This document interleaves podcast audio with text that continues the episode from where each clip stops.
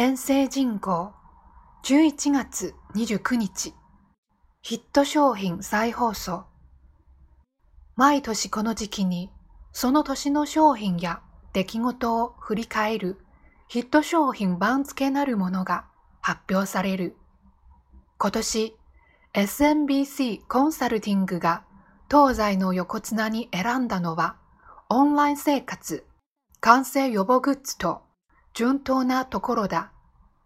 へえと思ったのは西前頭2枚目の再放送、再上映である。コロナ禍の撮影自粛により往年のドラマがテレビでよく流れていた。映画館でもリバイバル上映がなされた。若い世代の心を動かし、予想以上の人気となった作品もあったようだ。イワンや昔のファンをや、25年前のドラマ、愛していると言ってくれの再放送、楽しんだ人の声が紙面にあった。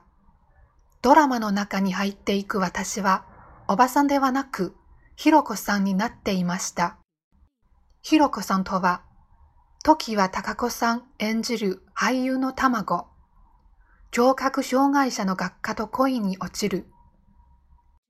書くという私も中学時代に熱中したアニメ未来少年コナンに約40年ぶりに心を奪われた。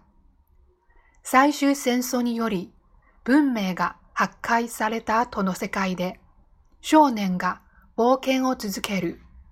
昔ほどは主人公に自分を重ねられたなかったが、むしろコナンの育ての親のおじいに感情を移入している自分に気づく。悪役で科学都市の政治指導者レプカの気持ちも少し考えてみた。政治を担う身としては、人々を飢えさせるわけにはいかない。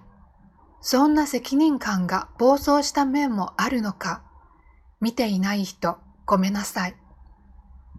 ドラマやアニメ、あるいは小説であっても、再会には再発見の楽しみが伴う。コロナが、いや、コナンが教えてくれた。